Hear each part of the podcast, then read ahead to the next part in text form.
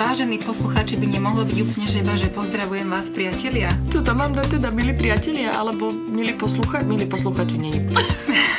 Pomohlo. No nič, ideme začať? Nech to, Môže, nech to odsýpa, hej, hej. Môžeme začať? Hej. Aj, nie sú do kabana. No dobre. Príjemný dobrý deň, vážení poslucháči. Dovolte mi, aby som vás privítala pri prvom podcaste nášho Mestského kultúrneho strediska, ktorý sme nazvali Rozhovory zo suterénu. Nakoľko možno mnohí z vás tomu nebudú veriť, ale priestor, v ktorom nahrávame sa naozaj nachádza v suteréne nášho spoločenského domu tu na Lipníku v štúdiu GBD. Rozhodli sme sa voliť tento komunikačný kanál, nakoľko je moderný a veríme, že si nájde svojho poslucháča a nám sa podarí byť ku vám opäť o kúsok bližšie. Dosť však bolo rečí, Teraz by som prešla k samotnej téme nášho prvého setu podcastov, ktorou nebude nič iné ako ľudská duša.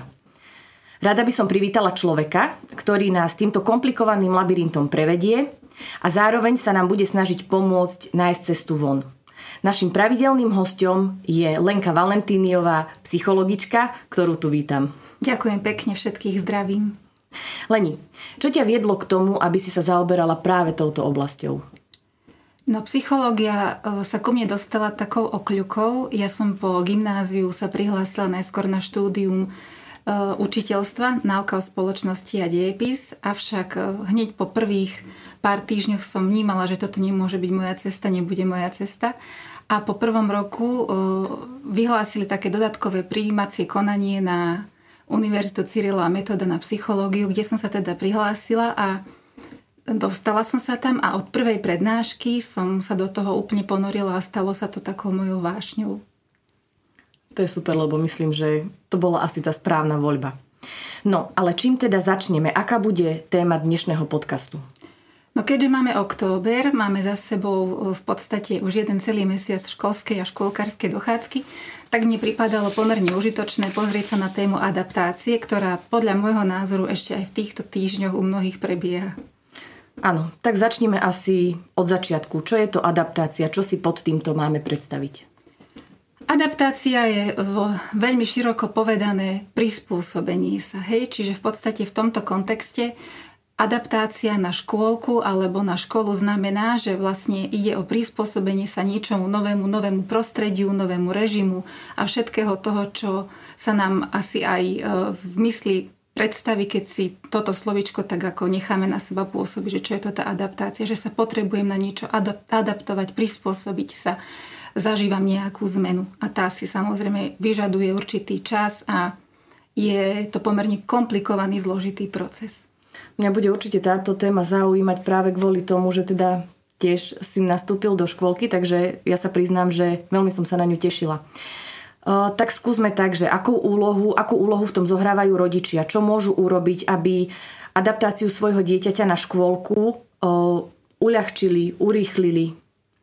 No, mne sa tak osvedčuje, uh, že aj mne, ja som takisto mamina dvoch detí, dvoch dcer a jedna z nich je v súčasnosti už predškolskej triede a mne teda veľakrát pri mnohých takých zlomových e, mílnikoch toho detského vývinu veľmi pomohlo to, že som tomu rozumela, že som vlastne dokázala pochopiť, o čo ide a vlastne e, toto je aj môj taký nejaký dôvod, prečo e, rada rozprávam rodičom detí o všeličom takomto, pretože z môjho pohľadu, keď majú možnosť pochopiť, čo sa tým deťom deje, tak im to otvorí aj viac takých možností, ako tým obdobím potom môžu prejsť. Čiže preto vlastne tá adaptácia, keď si ju naozaj rozmeníme na, na drobné, ja ako rodič, pokiaľ tomu naozaj rozumiem, čo sa tam deje, tak viem to tomu dieťaťu možno aj uľahčiť, ale minimálne som si vedomá tej svojej úlohy v tom, že čo ja pre to dieťa viem spraviť.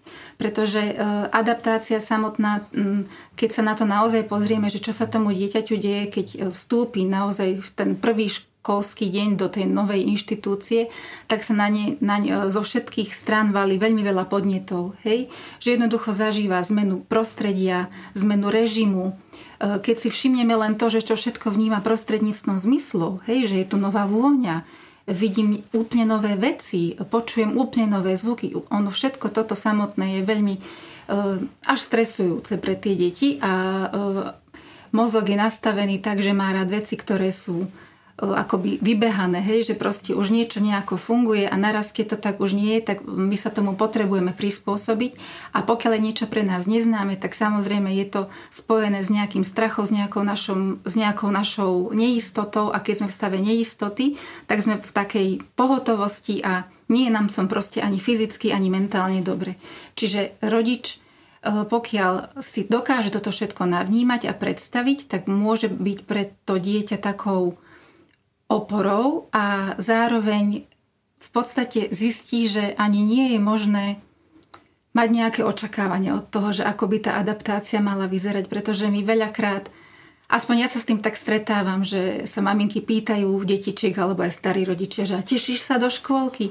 O, teší sa do škôlky, on má rád deti, on sa, on sa už potrebuje hrať a tak ďalej a tak ďalej.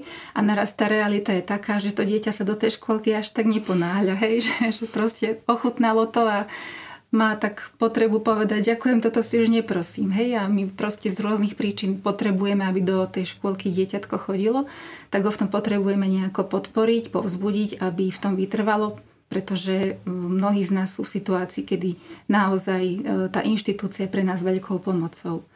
Takže e, pokiaľ sa ja ako rodič zdám tých svojich očakávaní, že ako tá adaptácia bude napredovať, e, že vlastne budem otvorená ako matka čomukoľvek, čo to dieťa prežíva a že teda prežíva naozaj celú paletu rôznych emócií od e, takého nekľudu, nepokoja, cez možno až také záchvatovité stavy, kedy nič nie je dobré, dokonca nie je dobré ani to, čo si samo vybralo. Hej, ja mám zážitok s mojou Luizou, že si kúpila e, na jej želanie mangovú zmrzlinu, ktorú potom nechcela, lebo ona chcela kakaovú. Hej, že proste ako takéto veci sa nám dejú a my na tie deti len pozeráme a snažíme sa to nejako ako uchopiť a pochopiť a pomôcť im s tým, ale veľakrát ako a my sme z toho veľmi unavení, vyčerpaní a je pre nás ťažké byť tou oporou. Že také, tam, tam je naozaj veľmi veľa takých rôznych oblastí, ktoré je dobre si potom tak vedieť prejsť a nejakým spôsobom sa možno aj postarať sami o seba v tomto, aby sme sa zvedeli byť tou základňou pre to naše dieťa.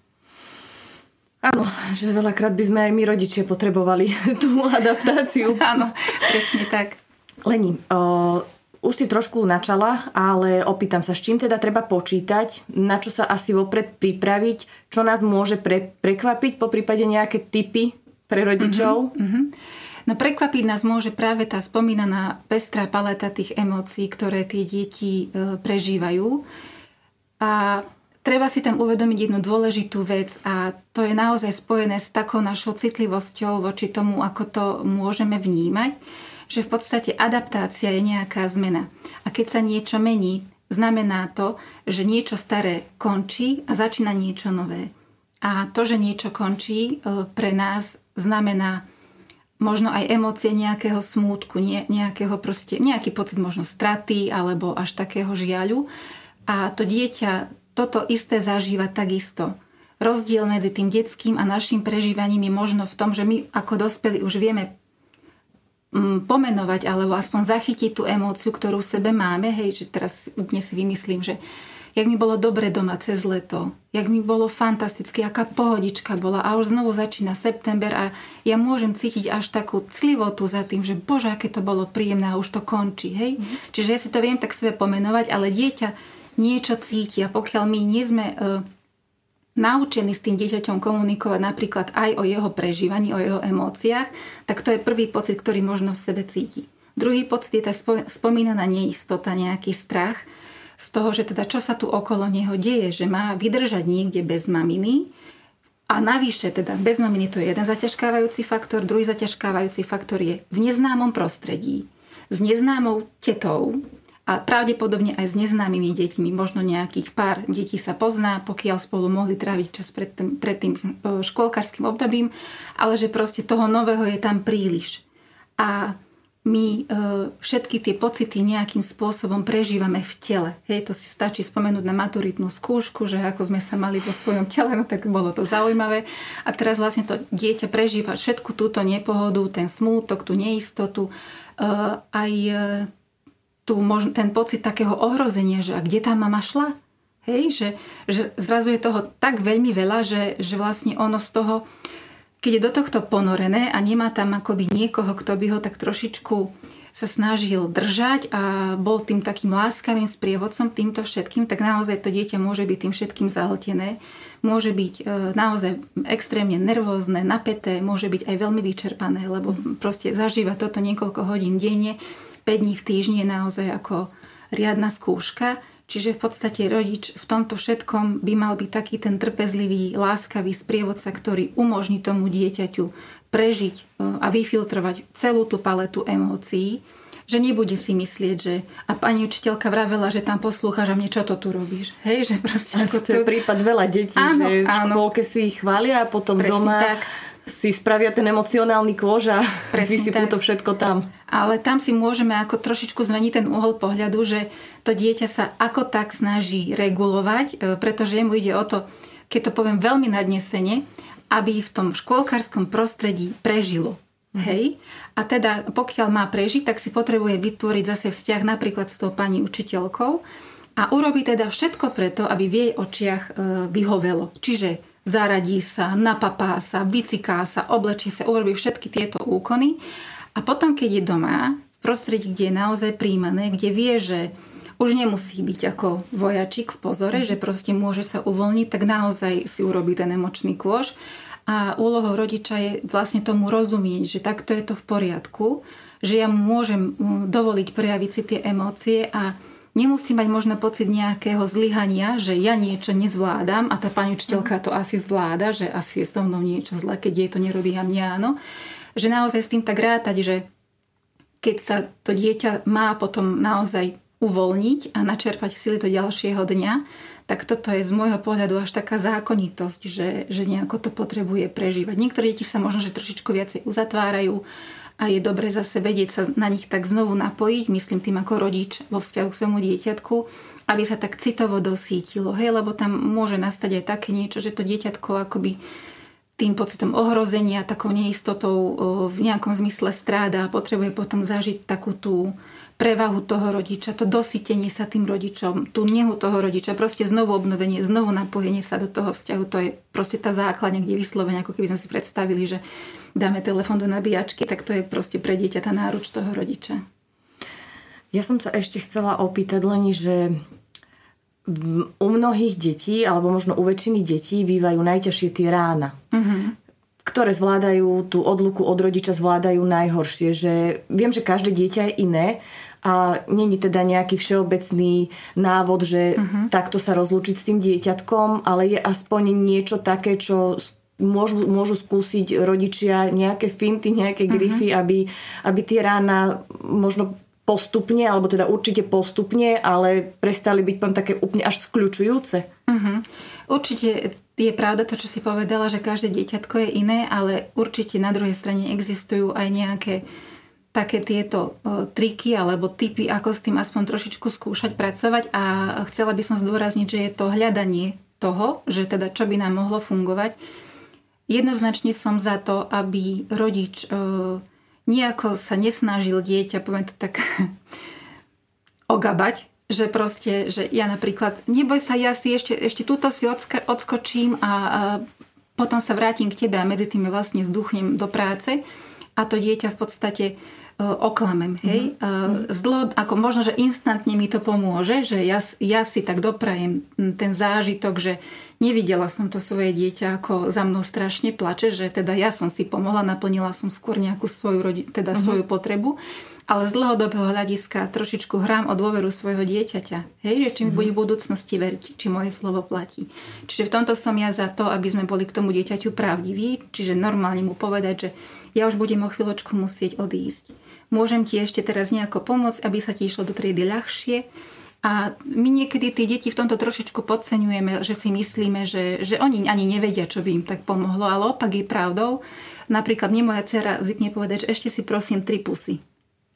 Dáme si tri pusy a ona niekedy má tendenciu, že by ešte, že, že ešte 4, ešte 5. Tak vtedy som tu ja, ten rodič, e, ten, tá osoba v tej svojej sile, kedy ja poviem, že dohodli sme sa tri, utekám. Hej, že proste... Mm-hmm. A je veľmi dôležité, aby ste to, čo vy hovoríte, mysleli naozaj vážne, aby vám to veril akože každý. Že ja keď poviem, že dohodli sme sa tri, utekám, tak to hovorí celé moje telo. Hej, že ja teda úplne hľadím do očí toho svojho dieťatka, držím ho za ručičky a ubezpečujem ho o tom, že takto ako to je, je to pravda a samozrejme ubezpečím ho aj o tom, že keď sa nálovrantujete a budete vonku na dvore, ja už budem tu, naspäť pre teba. Hej, že proste ukľudním ho, dám mu ako nejak, nejakú, nejaký časový údaj, ktorý si dokáže predstaviť, napríklad ten olovrant alebo proste niečo, e, ktorý mu pomôže sa trošičku zorientovať, kedy ma už môže čakať a snažím sa to dodržať. Hej. Sú detičky, ktoré e, majú radi, ja neviem, také akoby e, signály alebo symboly toho, že ja neviem, že nakreslím srdiečko na chrbátik ruky, hej, a že keď pošúcham, tak si na teba spomeniem. A niektorým deťom stačí uh, otázka, že maminka, aj ty na mňa myslievaš, keď si v práci. Áno, ja na teba myslievam a, niekedy je to pre mňa ťažké bez teba vydržať, ale zvládam to. Hej, že ako uznať tomu dieťaťu tú emóciu, že byť bez teba je ťažké, alebo viem si predstaviť, aké je pre teba ťažké, keď si bezo mňa, ale zvládame to zvládame to. To je veľmi dôležité, aby to dieťa malo to vedomie tej nádeje alebo takej, takého toho dobrého konca, že áno, je to ťažké, ale ja sa cez to vydriapem a bude to v pohode a nakoniec aj tak s tou maminkou budeme po obede. Hej, že, že ako niekedy sa tie deti tak veľmi radi cyklia v tých rozlúčkach, že, mm-hmm. že proste ešte toto, ešte tamto a už sú takmer v triede a ešte sa pre niečo tak vrátia. A to nás rodičov tak veľmi vie zneistieť, že ako, o čo tu ide, že, veď včera bol v pohode, prečo tam tak dneska zase ide s takou nejakou neistotou a vie to veľmi rozladiť, hej, že je veľmi ťažké si to tak vedieť ustať. Niekedy možno stačí, že deje sa niečo, môžem ti ešte nejako pomôcť. A keď už si tie deti poznáme, keď vidíme, že to vyslovene ako keby len také ešte vyjednávanie o čas a ešte nechoď a nemohli by sme ešte toto a tamto, tak vtedy potrebujem tú svoju pevnosť toho rodiča, že bude to takto. Ja naozaj musím ísť. A hej, ja odchádzam. A ešte veľmi dôležitý je postoj mňa ako rodiča vo vzťahu k učiteľke. Že ja naozaj musím mať vieru v to, že tá učiteľka je tam ako profesionál a že ona vie, čo robí. A že hoď to dieťa možno neodozdávame v ideálnom stave, že proste tie emócie s ním zametajú, tak tá pani učiteľka si s ním e, dokáže poradiť. Ona je tam na to, aby to nejako zvládla. A toto dieťa to musí zo mňa zase cítiť. Čiže ja pokiaľ mám akože postoj, že no choď, áno, dneska je táto pani učiteľka, hej, a veľmi to vnímať v tom mojom prežívaní v tom mojom správaní, no tak tomu dieťaťu tým príliš nepomôžem, hej. Alebo pokiaľ som taká, že nejakú tu už máte zimu a prečo máš dole skrinku a, a kde máš zase tie papučky, ako pokiaľ ja mám potrebu takto si trošku akože frflošiť, lebo ja v podstate nie som úplne vnútorne vysporiadaná s tým, že to moje dieťa je v inštitúcii, tak opäť je veľmi dôležité, aby som sa v tom ja ako rodič usadila, vedela si tak zodpovedať, že prečo áno, prečo nie, aké má možnosti, pokiaľ do tej školky chodiť nebude. Hej, že ten môj postoj musí byť založený na dôvere, že na teraz je tá škôlka pre, na, pre mňa, pre dieťa, pre našu rodinu najlepším možným riešením. Ak tam mám nejaké iné riešenia, viem ich použiť, je to v poriadku, hej. Problém je v tom, že málokrát máme pocit, že sa dá niečo inak. Eh, a veľmi dôležité je potom myslieť aj na to, že niekedy tá adaptácia je veľmi náročná aj kvôli tomu, že dieťatko ešte nie je dostatočne zrelé mm. na pobyt v inštitúcii, hej, keď to takto nazvem. Len ja sa opýtam, o, náš malý sa napríklad večer už rieši teda to, že či na druhý deň ide do škôlky alebo nejde mm-hmm. do mhm. škôlky. A teraz je v poriadku rozoberať to už večer pred tou škôlkou mm-hmm. s ním, že teda áno, ideš tam, stále sme v tom režime, mm-hmm. že ide sa, ja idem do práce, tati ide do práce, ty ideš do škôlky, alebo je to pre neho zbytočne stresujúce a treba to začať s ním riešiť napríklad až ráno. Pokiaľ sa pýta, tak treba odpovedať. Hej, že pokiaľ sa na to pýta, že maminka zajtra idem do škôlky, tak povedať mu, áno, ideš že zajtra do škôlky, vieš ako, vieš, ako to máme nastavené, že tatík, ja, práca a ty škôlka. A je dobre potom možno trošičku mu akoby ukázať aj niečo iné, že, že toto sme si povedali, že skúsme si teraz povedať, na čo sa tešíme zajtra. Mhm. Keď prídeme zo škôlky, čo budeme robiť? Alebo na čo budeš myslieť, keď budeš, ja neviem, v tej škôlke robiť toto a tamto. Alebo proste dať mu možno nejaké také jeho zdroje, ktoré mu pomôžu, aby to bolo e, na druhý deň pre neho v niečom ľahšie, že môže mu ponúknuť, že e, berieš si nejakú hračku alebo chceš si dať to obľúbené tričko, proste vniesť tam do toho nejaký prvok, na ktorý sa aspoň teoreticky to dieťatko môže tešiť, hej? Alebo dať mu možnosť mať na niečo vplyv, pretože ono je to tak, že tie deti veľakrát e, tú škôlku bojkotujú, alebo potom aj všetko iné bojkotujú kvôli tomu, že tam majú veľakrát strašne mali vplyv tú situáciu zmeniť. Nemajú, nemajú tam pocit kontroly v ničom, všetko sa deje e, mimo toho, ako by to chceli oni a je potom dobre v nie, niektorých veciach nepreháňať to, vždy je dobrý taký zdravý sedliacký rozum. Vniesť tam možno niečo, že dobre, toto síce musíš, ale tu sa môžeš rozhodnúť. Napríklad to, že dáš si toto tričko alebo tamto tričko, alebo zoberieš si dnes vojačika alebo plišáka, hej, že proste nejak takto mm, dať mu pocit, že sú oblasti, v ktorých môže rozhodovať, primerane veku samozrejme, hej, že nepreťažovať to dieťa niečím, o čom ešte nemá príliš veľké tušenie a zbytočne by sme ho tým zaťažili. A ešte k tej otázke, že, že možno je ešte dobre pred tým spánkom, inak ako tie večerné rituály ako také sú veľmi dôležité, rovnako ako ranné rituály. Dieťaťu poskytujú pocit takej istoty, bezpečia toho, že svet má, ja poviem po česky, lebo sa mi to slovo do toho tak pýta, rád, že proste veci idú nejako, sú predvídateľné, sú konzistentné a to ma e, vlastne v tom, v tom pocite takej nejakej predvídateľnosti toho sveta utvrdzuje, že som tu dobre, viem predpokladať, čo sa bude diať a to je pre človeka v podstate jedna zo základných potrieb a dieťa ju potrebuje o to viacej. Hej? Čiže môžeme ešte k tým večerným rituálom pripojiť nejakú takú jemnú relaxáciu alebo nejakú obľúbenú rozprávku alebo čokoľvek, čo nám pomôže to dieťatko naozaj tak ako uvoľniť a doprieť mu naozaj taký pekný, plynulý prechod do toho spánku, aby naozaj sme mali my ten dojem, že zaspáva v takom pokoji, že ne, ne, nezaspáva v nejakom emočnom takom rozdráncovaní, že niečo nemá ešte úplne uzavreté. Dobre. O, trošku určite, teda trošku, určite treba komunikovať s učiteľmi v škole v škôlke. Ako s nimi komunikovať? Ja by som tú komunikáciu nazvala ako partnerskú komunikáciu v zmysle, že máme rovnaký cieľ. Hej, že našim cieľom je, aby sa to dieťatko v tej škôlke adaptovalo, aby sa tam malo dobre. Čiže ja toho učiteľa, to, čo som povedala pred chvíľočkou, že by som mu mala dôverovať, e, to je naozaj z veľkej časti možno taká moja vnútorná práca, aby som, pokiaľ tam mám nejaké také ale alebo také dvihnuté obočie, že ú, tak aby som si to ja tak vnútorne prešla, že čo ma možno tak dieli od toho človeka a či je tam nejaký, nejaká možnosť, že by som si s tou učiteľkou e, ten vzťah nejakým spôsobom tak otvorila. Hej? To sa všetko dá. To sa všetko dá. Ale pokiaľ nás ten učiteľ vníma ako rodičov, ktorí sú počúvajúci, ktorí sú ochotní komunikovať, ktorí naozaj majú tiež na zreteli to, aby to dieťa sa v tej škôlke malo čo najlepšie. A pokiaľ to ten rodič dokáže tomu e, učiteľovi aj povedať, že pani učiteľka, e, je jasné, že sa informujeme na to, ako sa to dieťatko v tej škôlke, škole malo, ale e, je dobré ako aj tak povedať tomu učiteľovi, učiteľke, že že rozmýšľame veľakrát, že ako mu to uľahčiť, ako to vnímate vy, čo si myslíte, že by mu mohlo pomôcť, pretože ten učiteľ má vás pravidla početné dlhoročné skúsenosti a v tom svojom obore, odbore je naozaj ako expert.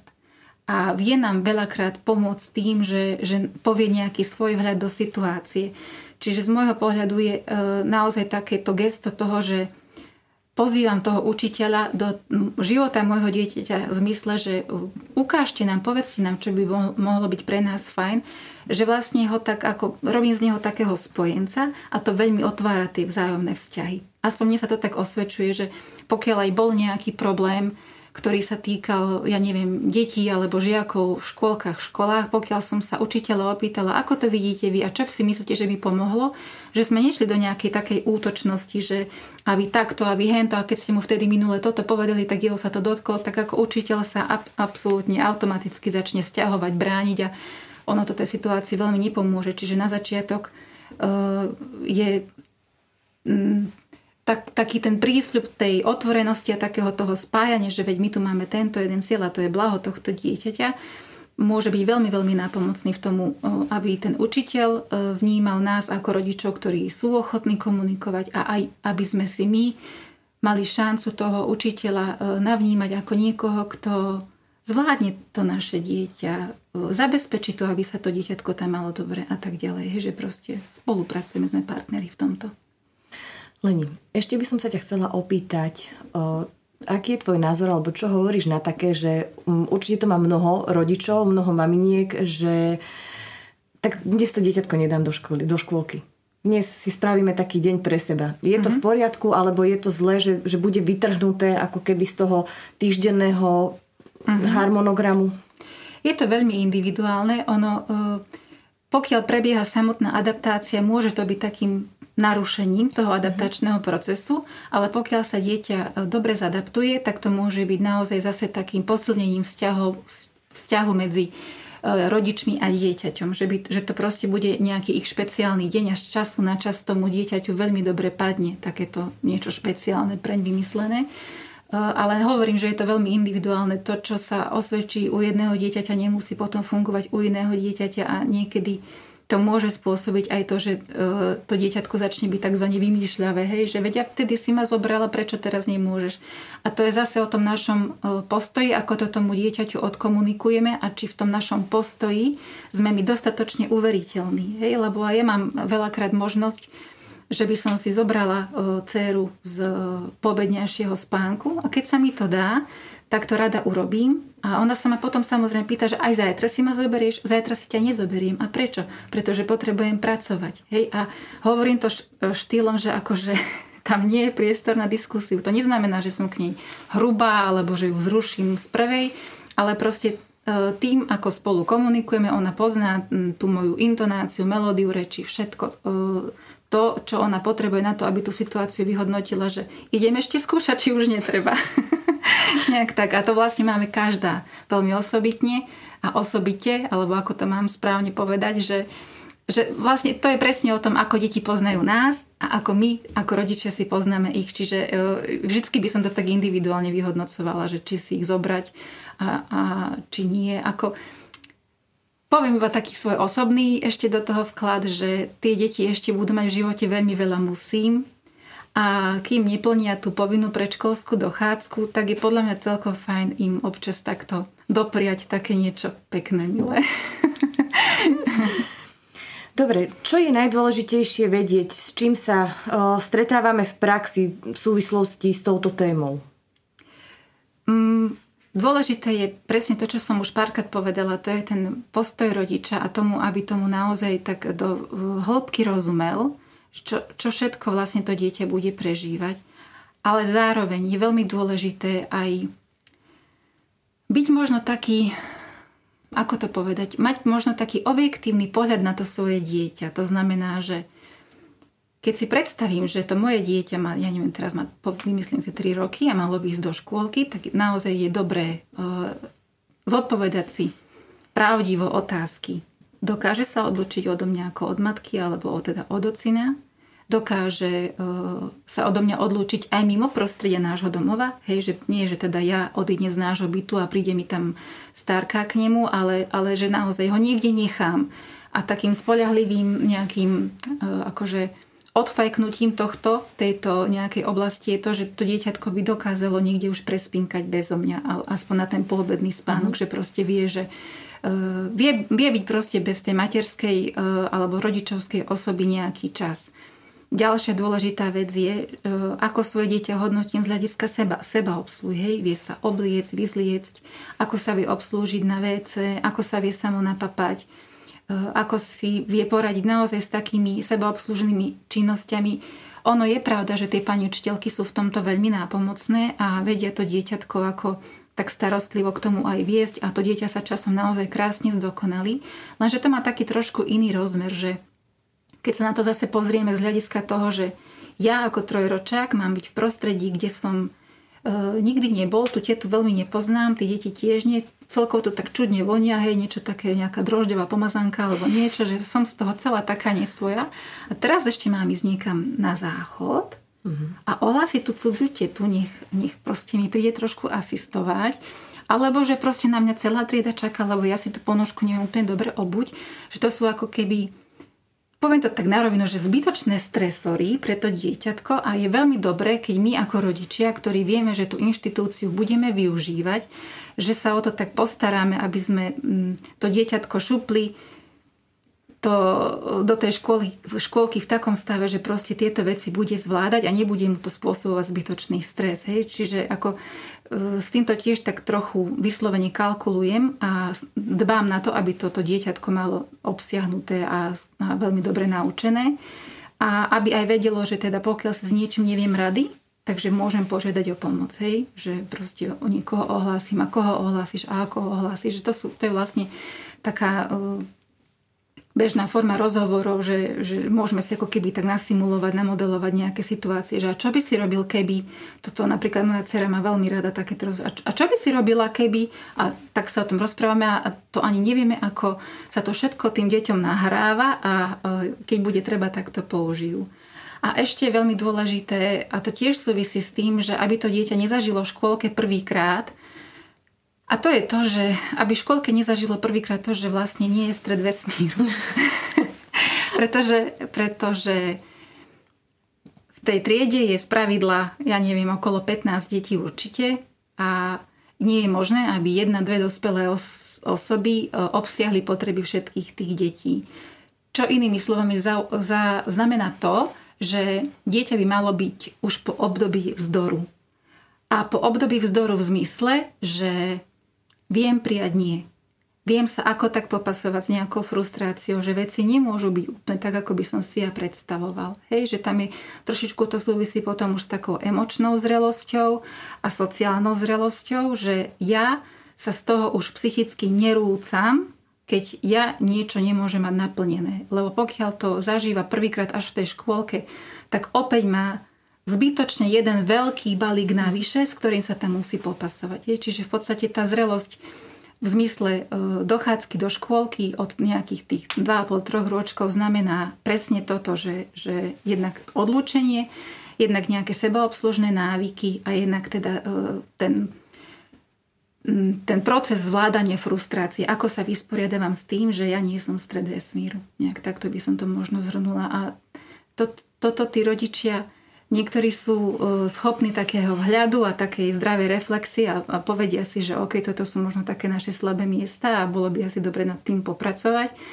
Ale sú, sú rodičia, ktorí e, na to úplne ľudsky nemyslí, ako tým nemyslím, že to je nejaká ich chyba. Jednoducho sa nad tým naozaj nezamýšľajú a e, žijú tie veci, ako idú a proste vedia, keď to dieťatko dovršilo, dovršilo 3 roky, že vtedy sa dáva do škôlky a tak to proste tak urobia a neošetria si možno to, že na čo všetko by bolo fajn myslieť. Aj preto som rada, že e, aj takýmto spôsobom vieme trošku tým rodičom ponúkať taký pohľad na vec, kde by ich to mohlo v niečom možno trošičku inšpirovať a ukázať im možno aj prípadný smer, že potom ako s tým ďalej. Leni, ešte predsa len, o, dieťatko už chodí do škôlky, chodí v poriadku do škôlky, bez nejakých cirkusov ranných, ale teda ide sa, ochorie uh-huh. dajme tomu na týždeň, na dva a opäť má nastúpiť do škôlky a zrazu je znovu problém. Áno, toto je veľmi bežné a toto je tiež jedna z vecí, s ktorou treba z môjho pohľadu počítať, že ono, e, ako som už spomenula, to, že sa to dieťa musí vysporiadať s toľkými uh, okolnostiami, to sú v podstate stresory a oni zákonite oslabujú imunitný systém a tá vyššia chorobnosť už potom v čase takýchto už oktobrových, novembrových dní jednoducho vysoká a na to dieťa sa nám budú lepiť bacile, či chceme, či nechceme. Môžeme dávať akékoľvek preparáty. Proste to, jednoducho si to tým dieťa musí tak prejsť. A treba to brať presne tak, ako, ako keby, že znovu do toho idem veľmi trpezlivo. Znovu to beriem ako zadaptovanie sa tomu, že ako v procese tej adaptácie došlo k nejakej prestávke a ja niekedy potrebujem urobiť naozaj krok späť a ako vrátiť sa na začiatok. A ten prvý prvý školský rok je veľakrát o tomto a ono v podstate tak či tak, aj keby sme predpokladali, že ten zdravotný stav dieťatka bude dobrý, niekedy aj tak tá adaptácia môže trvať až pol roka, kým to dieťatko mm. naozaj sa tak do toho dostane, že už to pre neho nie je záťaž, že už, že už si tak povediac oňuchalo všetky možné varianty, že aké to je, keď sa pani učiteľky zmenia, alebo aké to je, keď sa triedy spoja. Aké to je, keď sa so mnou už ten kamarát, na ktorého som si tak myslela, že sme OK, zrazu nebaví, alebo že nepríde do škôlky a bol to pre mňa niekto taký veľmi blízky, že som s ním bol rada a mal som v ňom nejaký pocit istoty a on proste zrazu chýba. Hej, že tam je toľko nuansov, ktoré tie deti potrebujú prejsť a zažiť si ich a výsť z nich s pocitom, že ja som to prežil, hej, ako je to také možno akoby veľmi prehnané, ale presne o toto ide, že to dieťa e, vo všetkom, čo zažíva počas toho detstva, tohto útleho detstva potrebuje výsť tým, že ako toto bolo ťažké, ale prežil som to. Hej? Čiže aj my môžeme ako rodičia byť takí tí podporovatelia, e, povzbudzovači, že ako toto, toto bola fakt, že môžeme si urobiť aj takú reflexiu dňa alebo týždňa, že 5 dní v škôlke, to bolo čo? No a ako, ako je, je to veľmi užitočný návyk si to takto s tými deťmi prechádzať, pretože tam vám potom vedia všeličo tak povedať, že áno maminka, že nevedela som zaspinkať a potom som kvôli tomu strašne plakala. Pani učiteľka už potom za mnou musela chodiť, že prečo nespím, prečo plačem a mne bolo tak smutno. A toto by sme sa možno nedozvedeli, keby tomu dieťaťu ten priestor nedáme, hej. A tam zase môžeme vypichnúť, že ale ty si to zvládol. A toto sa mne deje veľmi často s dcerou, že ona mi povie, že ale ja som plakala. Plakať môžeš, ale vždy sa nechaj aj potešiť. Lebo po iba trošku z osobného, mali sme presne takéto, že, že môžeš plakať. A ona teda plakala a do nemoty. Hej, že už, akože už prešiel ten najväčší smútok, že sme sa rozdelili, že ja som musela ísť do práce, ona do škôlky, už, už to prekonala a potom našla svoju hračku a zistila, že sa je tam pára, ručička, no tak bol ďalší dôvod na enormný plač, že myške sa pára rúčka. Potom zistila, uh, už ani neviem čo, proste ona vyslovene chodila, keď to môžem tak poeticky, a zbierala okamihy, situácie, ktoré by ju mohli dojať, aby sa naozaj vyrevala do sitosti. Čiže tam som aj pochopila, že áno, emočné vyjadrenie je dôležité, ale veľmi dôležité aj to e, vedieť to zastaviť a znovu si tak ako dopriať ten pocit, že veď ale je dobre. Hej, že dobre, toto bolo pre teba smutné, poď teraz sa skúsime trošku potešiť, čo by ti urobilo radosť. Čiže ako moje také slova, s ktorými sa každoránne lúčime, je, že ak by si aj plakala, vždy sa nechaj potešiť a môžeš aj pani učiteľke povedať, že pomohlo by mi toto. A e, teraz ja, ona, ona išla do nového kolektívu, tak ja som jej pani učiteľka vravela, že opýtajte sa jej, čo by potrebovala, ona vám povie. A ona povie niekedy len takú blbostičku, že maminke chce nakresliť srdiečko, tak dajú papier nakresliť srdiečko a na chvíľu zase spokojná. Hej, že tým, že to dieťa učím komunikovať tie svoje potreby, dáva mu do života ohromnú zručnosť a to dieťa nie je akoby potom tak odkázané na verím Boha, že si vie ako celkom pekne poradiť a že sa to vlastne naozaj oplatí takto robiť, že mať takú tú otvorenú myseľ a byť tak aj zvedavý, že ako toto dieťa bude zvládať a ako to budem zvládať ja. Hej? Že, že byť ako aj tak na seba mať tú pozornosť zameranú a naozaj si doprievať aj to, že jednak dieťaťu dám nejaký emočný priestor, že týždeň škôlke, to bolo čo? Ale potom sa prihovoríme sebe, že týždeň škôlke, to bolo čo? že proste ako uľaviť si, nechať tie emócie, tiež nech z nás odplynú. To proste poznáme všetci, aké tie rána vedia byť niekedy fakt náročné, že, že až psychiatrické si pripadáme niekedy my maminy a, a je to fakt náročné a vedieť si to potom nejako odžiť a spracovať. Možno niektoré veci aj odpustiť a neviniť sa za ne je, je znovu taká zručnosť do života, ktorá nám bude vždy veľmi nápomocná. Tak je veľmi možné, že sa dostaneme aj k tejto téme raz. Uh-huh. A v podstate teda adaptačným procesom si musia prejsť nie len deti, ale aj rodičia. Presne tak. Presne tak. Leni, je ešte niečo, čo myslíš, že neodznelo Premýšľam, ako ja mám vždy obrovský problém s tým, že by som toho chcela veľmi veľa povedať a nedá sa to, ale verím tomu, že vďaka tomu, že toto bude pravidelná relácia, tak dostanem priestor, aby som postupne rozpovedala všetko, čo viem, pretože to považujem za zmysloplné a užitočné. Určite áno. Tým pádom sme sa asi dostali k záveru. Vyzerá to tak. lebo ako naozaj sú témy, o ktorých sa dá rozprávať hodiny, ale a teda... toto je jedna z nich v podstate, lebo no, keby, že teraz máme možnosť, že by sa začali maminky, ockovia pýtať na tú ich situáciu, tak by sme išli do bezvedomia, hej? A ak by, ak by k tomu vznikla ešte možno nejaká potreba sa na niečo dopýtať, tak pokojne e, vymyslíme to, ako to, ako to spraviť.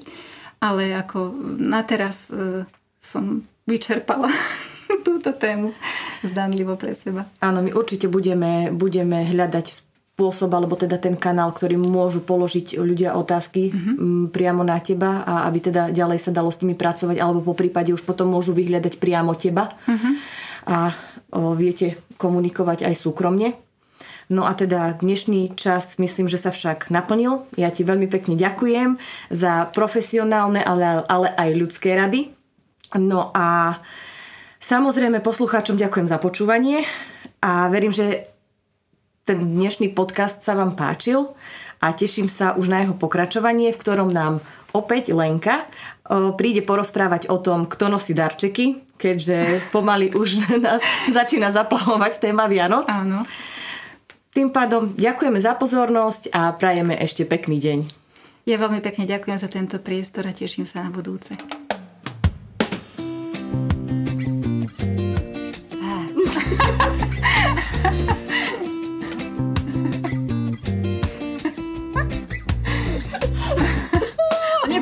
musíme zostať, že nehrávame pohári. Môžeme ísť na na budúce.